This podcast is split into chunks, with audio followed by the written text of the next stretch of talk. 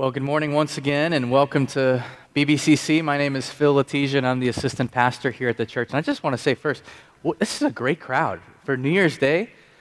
Welcome to all of you. This is very exciting. I think uh, Pastor Dudley had mentioned last week that in the history, 20 year history of BBCC, this is the first time that we've ever been able to gather together as a church on Christmas Day and New Year's Day because for all those years meeting in schools, uh, you're not typically allowed to rent uh, a public or a school facility on holiday. And, uh, and just the way the calendars fall. So, this has been a, a different season for us these last two weeks, but uh, we have been so encouraged and, uh, and just grateful for uh, the attendance last week and this week. Today is a a family service, and so we're going to uh, not dismiss the elementary kids, but keep them in with us this morning as we uh, go into our teaching time. Uh, but I want to pray for us, and I want to pray uh, for two things for, um, for our offering this morning, that all that's given, uh, all our tithes and offerings would go uh, to God's work here at the church and His mission, His kingdom, and then also for our, our time of teaching this morning, that God would impress upon our hearts what, what He would have us to hear on this special New Year's Day. So, would you pray with me? Father, we thank you that uh, we can look around and see so many faces this morning and just be encouraged by what you are doing here in this church. And as we give, uh, Lord, from what you have given to us, uh, Lord, the gifts that you have given, the blessings, we are so grateful and ask that it would be used, uh, Lord, for your benefit, um, for the benefit of your kingdom and the ministry of this church. And God, as we spend these moments now looking at your word, uh, finding something that can lead us into this new year, God, would your spirit come and use uh, the very feeble and broken words of my mouth and come together with all of our thoughts and all of our questions and our desires this morning. And may all of that be pleasing to you. We ask these things in Jesus' name we pray. Amen. Well, good morning to you once again, and I hope you have had a very special and meaningful holiday week, uh, Christmas week, and into the new year. I hope you had a, a great night last night, however, you chose to spend your New Year's Eve. And as we enter into this new year, you know, New Year's, I think, is. Uh, an interesting time of year. Maybe, maybe it's one of those places, those few times of year where it seems like everyone kind of likes New Year's. You know, we kind of we all have our different our favorite holidays, but everyone seems to like New Year's. And uh, whether you spent time with family last night, whether you went out for a fancy dinner, maybe you went to a big party last night. How many of you kids? How many of you kids got to stay up really, really late last night?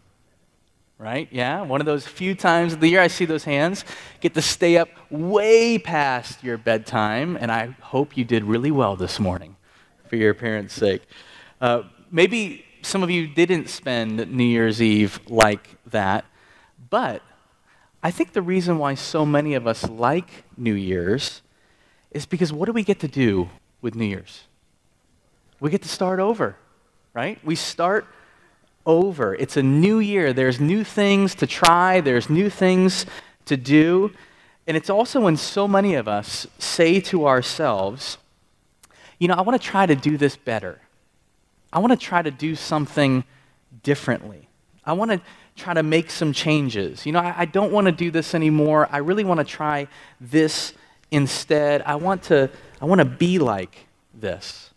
How many of you kids or teenagers, um, how many of your parents watch remodeling or redecorating shows on TV all the time?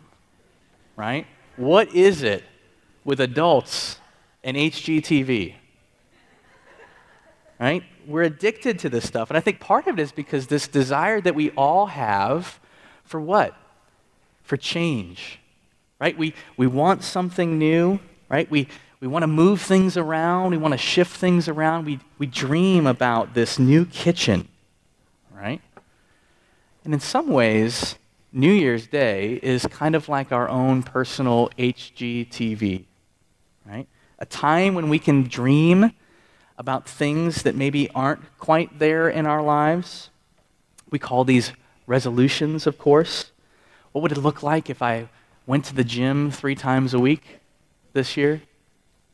What kind of report card, kids, what kind of report card would I get if I, if I just spent about 15 or 30 minutes extra each day studying? Resolutions, right? A couple of my favorite cartoons, Calvin and Hobbes. Resolutions, me? What are you implying? That I need to change? Well, buddy, as far as I'm concerned, I'm perfect the way I am. Maybe we kind of resent the resolution idea and we kind of balk against it, say, no way, I don't need any of that. Or maybe this one, where we say, what exactly is a New Year's resolution? It's a to do list for the first week of January. Unfortunately, that's all too true for many of us. So before we get on this train, right, with all these thoughts of resolutions and New Year's, I want us today to start thinking about first God and his story that he is telling, and how he's been telling that story throughout the history of the world and through his creation, and that all of us have a role, a role to play in his story. And we all have a role to play this year in his story. And the question for us is what is it for you? What is your role in God's story this year. And there's two passages that I want us to look at this morning one from Psalm 8 and the other from Galatians 4. And so if you have a Bible, you want to turn to those one from the New Testament, one from the Old Testament. And I want us to look at God's story first, and then how He has invited us into His story, and then how we are to find our role in His story this year. So, first, let's look at Psalm 8. Look with me at verse 1 as we look at God's story. The psalmist writes, O Lord, our Lord, your majestic name fills the earth. Your glory is higher than the heavens. You have taught children and infants to tell of your strength, silencing your enemies and all who oppose you. Here's what I love about this psalm the writer is saying, God is so great, that everything in creation, all that He has made, everything in the universe knows his name because he is the creator. But what makes this verse amazing is that even though everything in the universe knows God and knows his name, this verse tells us that little children and infants tell the world about the strength of God. That you kids, you tell the world about the strength of the Lord. This verse is for you. It's for children. It's for you to know that you also have a place in God's story, what He's doing in the world. There's another place in the Bible where the prophet Isaiah writes about these great heavenly creatures, these great angelic beings with six wings. They're called seraphim, and they cover their face with some of them, and they praise God day and night. They don't stop saying wonderful things about God. They praise Him and they praise Him the most majestic things you could ever imagine. But this verse, the psalmist, tells us that our praise, the praise of you kids, when you sing and you praise God, your voices are just as strong as those mighty heavenly creatures. Your voices are just as meaningful to God. And so, what is it that we're praising God for? Well, look at verse 3. The psalmist writes, When I look at the night sky and see the work of your fingers, the moon and the stars you set in place, what are mere mortals that you should think about them? Human beings that you should even care for them. You see, from the very beginning, God has been telling a story in his creation, in the world. And though we see it in the universe, all the amazing and wonderful things He has made, He's doing something in us also. I want to show you some amazing photographs this morning. Uh, 26 years ago, we sent a giant telescope up into space. It's called the Hubble Space Telescope, and it orbits the Earth and it circles around and it points, it, len- it points its lenses and its cameras out into the far reaches of the universe, and it takes pictures of things that we could never imagine have seen. before. And as we look at some of these things, I want us to remember the words that we've just heard from Psalm 8 that when I look at the night sky and see the work of your fingers, keep that in mind as we look at some of these. This is a picture called the Butterfly Nebula. As the telescope puts its lenses, f- points its camera way out into the galaxies. The Butterfly Nebula, you can see how it takes its name. Or Westerlund 2. These amazing pictures. I love this one called the Sombrero Galaxy. A galaxy so far away we would have never dreamed of seeing until now. And how about this? You ever wonder what it's like to see stars formed? This is what a star forming region looks like. When stars are literally bursting into life. Or some of the planets, maybe that we're more familiar with, and an up close picture of Jupiter, the largest planet in our solar system. And maybe my favorite as the telescope points its lens back towards Earth, a beautiful picture of Scandinavia at night. Isn't it wonderful? God's creation, the universe, the beauty of this world, it is amazing. And here's what it does it brings you and I to that same place that the psalmist comes to, where he asks the question, right, in verse 4 what are mere mortals? That means people like you and me. Who are we, God, that after creating all these things, that you would even think about us? That you would even know who we are, that you would even care about us. Look at the galaxies. God, look at the planets. Look at the stars. Look at the wonders of this earth, every creature. And you care about me? You know me? And the answer that we get from God is an emphatic yes. That we're told to remember that even as great as God's story in creation is, that He cares about His children. He cares about you and me, and He wants you kids to sing to Him, to tell of God's strength in the world. I want you to take your, uh, your outline out this morning, and I want to I want to take a look at a couple of questions. And uh, these are three important questions that I think will, will help us. And these kids are, are, are for you. These questions uh, actually come from the Children's Catechism. These are the first three questions that come from the Catechism. This is one of the great gifts that our tradition of the church has given to us. We try to ask these questions around the dinner table, and it's always fun to do. Um, and you can find them online. If you just Google Children's Catechism, you can find them there. But kids, let's ask them, and if you know the answer, if you want to take a guess at the answer, you can shout them out. But who, look at question one. If we ask the question, who made you? What's the answer? Very good. God, right? How about question number two? What else did God make? Everything, right? God made all things. God made you. He also made all things. And here's the third question that kind of brings it all together. Why did God make you and all things? Anyone want to take a guess? That's right. For his own glory. God made us, he made all things, and he made us and all things for his own glory. He has made you and everything else in the universe because He wants to, for His glory and His praise. And He does it so that you and I can participate in His story, that we can sing out to Him, that we can praise Him with our voices. Why? Because He's invited us into this great story. That's where I want us to look next. God's telling a great story in creation, but God has also invited us into his story. The Apostle Paul writes some wonderful words in the book of Galatians. Look with me at Galatians 4, starting in verse 4, and this is what he says.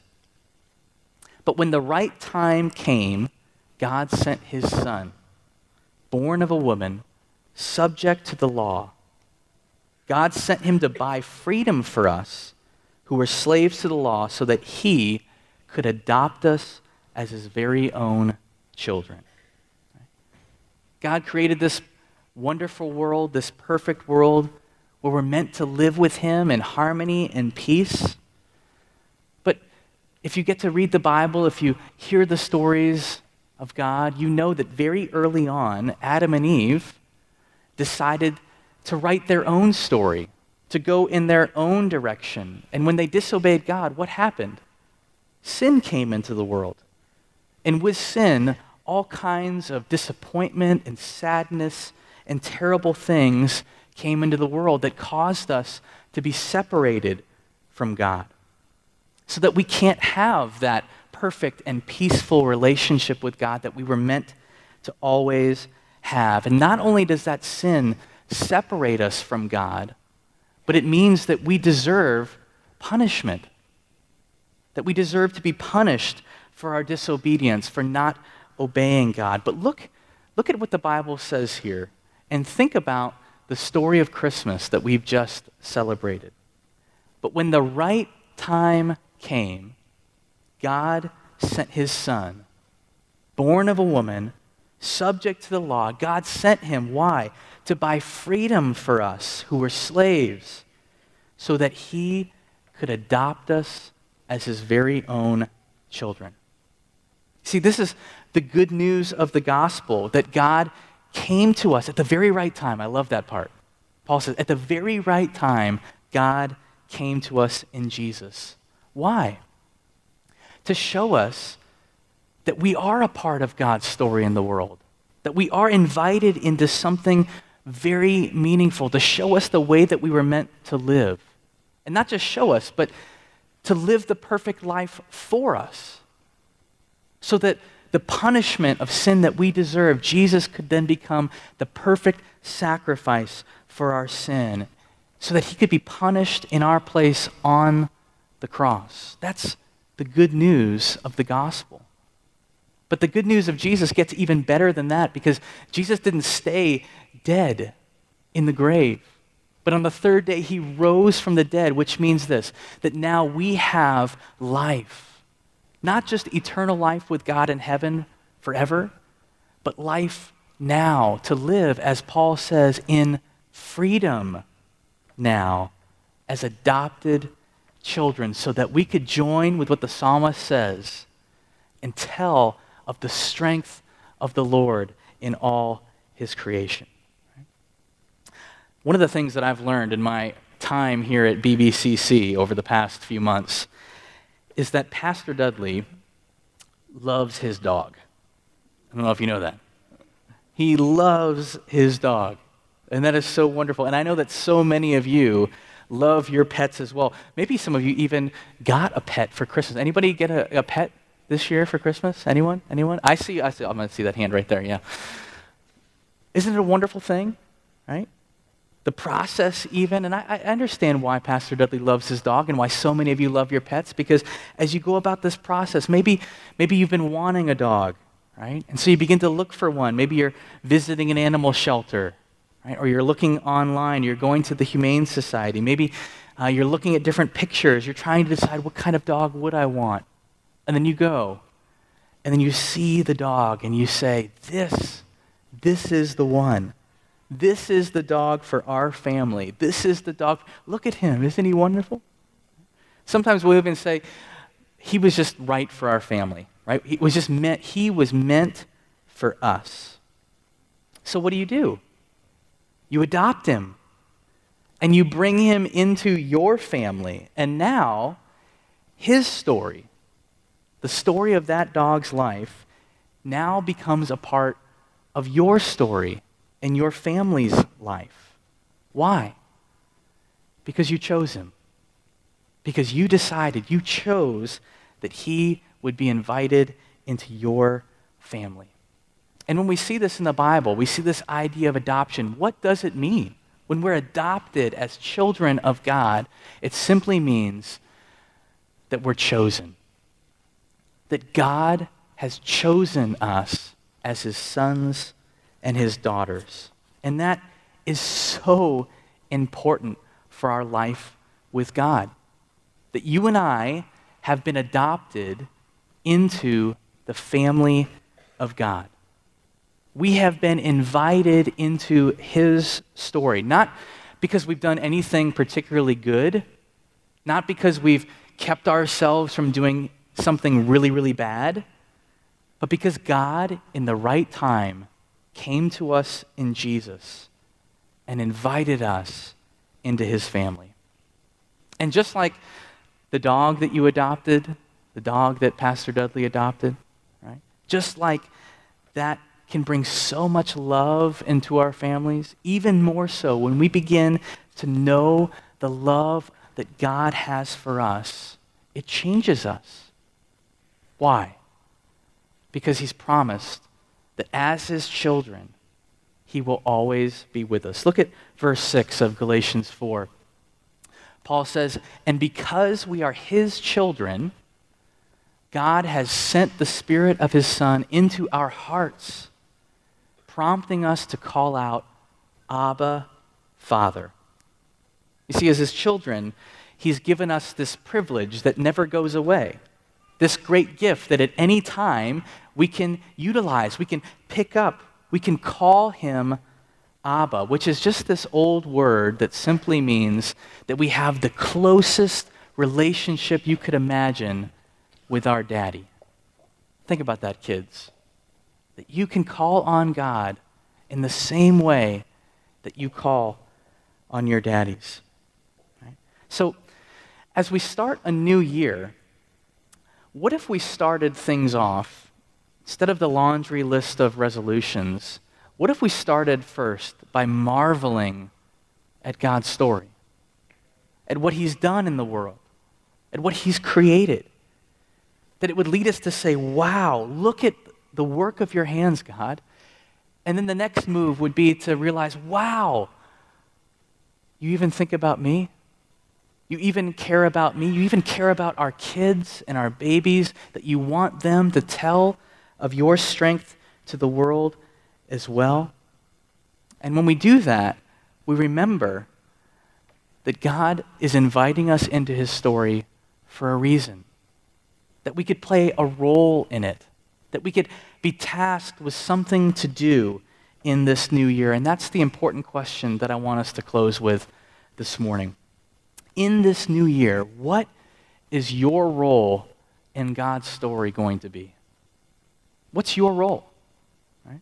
Look at verse 6 of Psalm 8. This is what the psalmist says our role should be that you gave them, us, charge of everything you have made putting all things under their authority. This means that God includes you. He's included us in His work in the world. Even you kids. Could you think about just for a moment, kids, what it would be like for you to join God's work? Maybe that just makes our minds kind of go bonkers a little bit, thinking about what that could mean for our lives. So, Perhaps instead of starting with the resolutions, what would it look like this year, today, to start our year asking that question? And a couple of others that are like it. Maybe a question like this Since we've been adopted as God's children, what's the new potential that we have?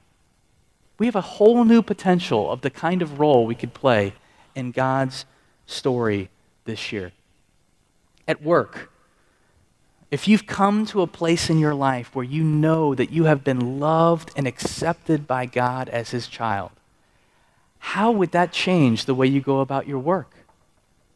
Would it lead you to continue to kind of get on that achievement train, to achieve, achieve, to make more and more money? Would it change anything about the way you'd see your work? How about at home? if you are loved and accepted as God's child, how does it change the way we interact with our families? Right? Kids, how would it change the way you think about your moms and dads, your siblings? You're loved and you're accepted by God. How about at school?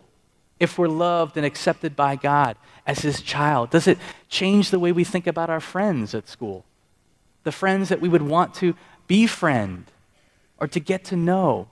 Maybe those that don't have as many friends? How would it change the way we'd go about our homework, our studies? That knowing God loves us changes. It's not about the test score, it's not about the report card. Those things are important. But what's most important is that we are loved by God. And what it does is it gives us a new potential for all these things. That from there, now, that's the most important thing about my life. And it fuels me to think about my work, my family, school, everything differently. The other question for us to think about, not just that new potential for this new year, but how is God going to use you this year in the lives of others? You spend some time thinking about that, maybe this week. You know, resolutions, what, what is the, kind of the, the number one element of a resolution? They're pretty selfish, usually, right? It's usually almost always about us. What am I going to be like this year? What am I going to change about me this year? But what would it look like to start this year thinking about others and how your role in God's story is going to lead you to care or to interact with or to love others differently. How can you serve this year? We're going to have all kinds of things happening at the church this year here in this community. What would it look like for you to say, This year, I'm going to do more? I want to be a part of more that God's doing in this community. How can you tell more people about Jesus this year? What would it look like to see this faith, knowing that God has adopted me as his child, lead me to tell others that it's true for them as well? I hope these are the questions that we can wrestle with today, that we can think about, that we can journal through, that we can ponder as we start this new year. And know this God has a story to tell. And where do we read that? We read it in His Word. And His Word has told us that He has created all things, and we've seen some of those pictures. That the work of His fingers are amazing and beautiful. But God also cares about His little ones. And He invites His children. And whether you are six years old or whether you are 86 years old, the beauty of the gospel says that we are both God's children.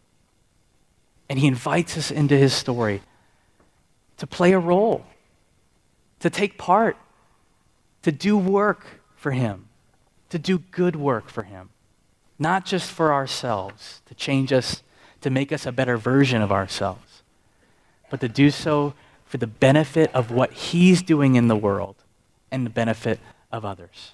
Let's start 2017 thinking that way and see where it takes us this year. Okay? Let's pray. Father, we thank you that this morning we get just a moment to reflect upon your word, to know that you are inviting us into a great story that you have been telling. Lord, we see it in creation. And Lord, as those questions, those simple questions of faith remind us that you have made us, that you have made all things and that you have made us in all things for your glory, for your pleasure. And we now, as children, as kids, we get to tell, tell that story to the world.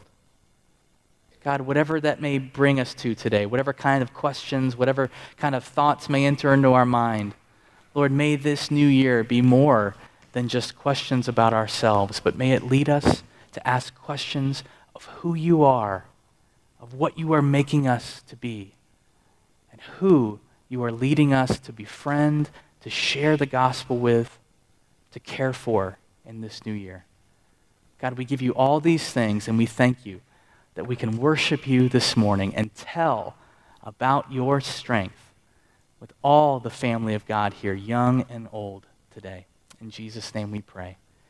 Amen.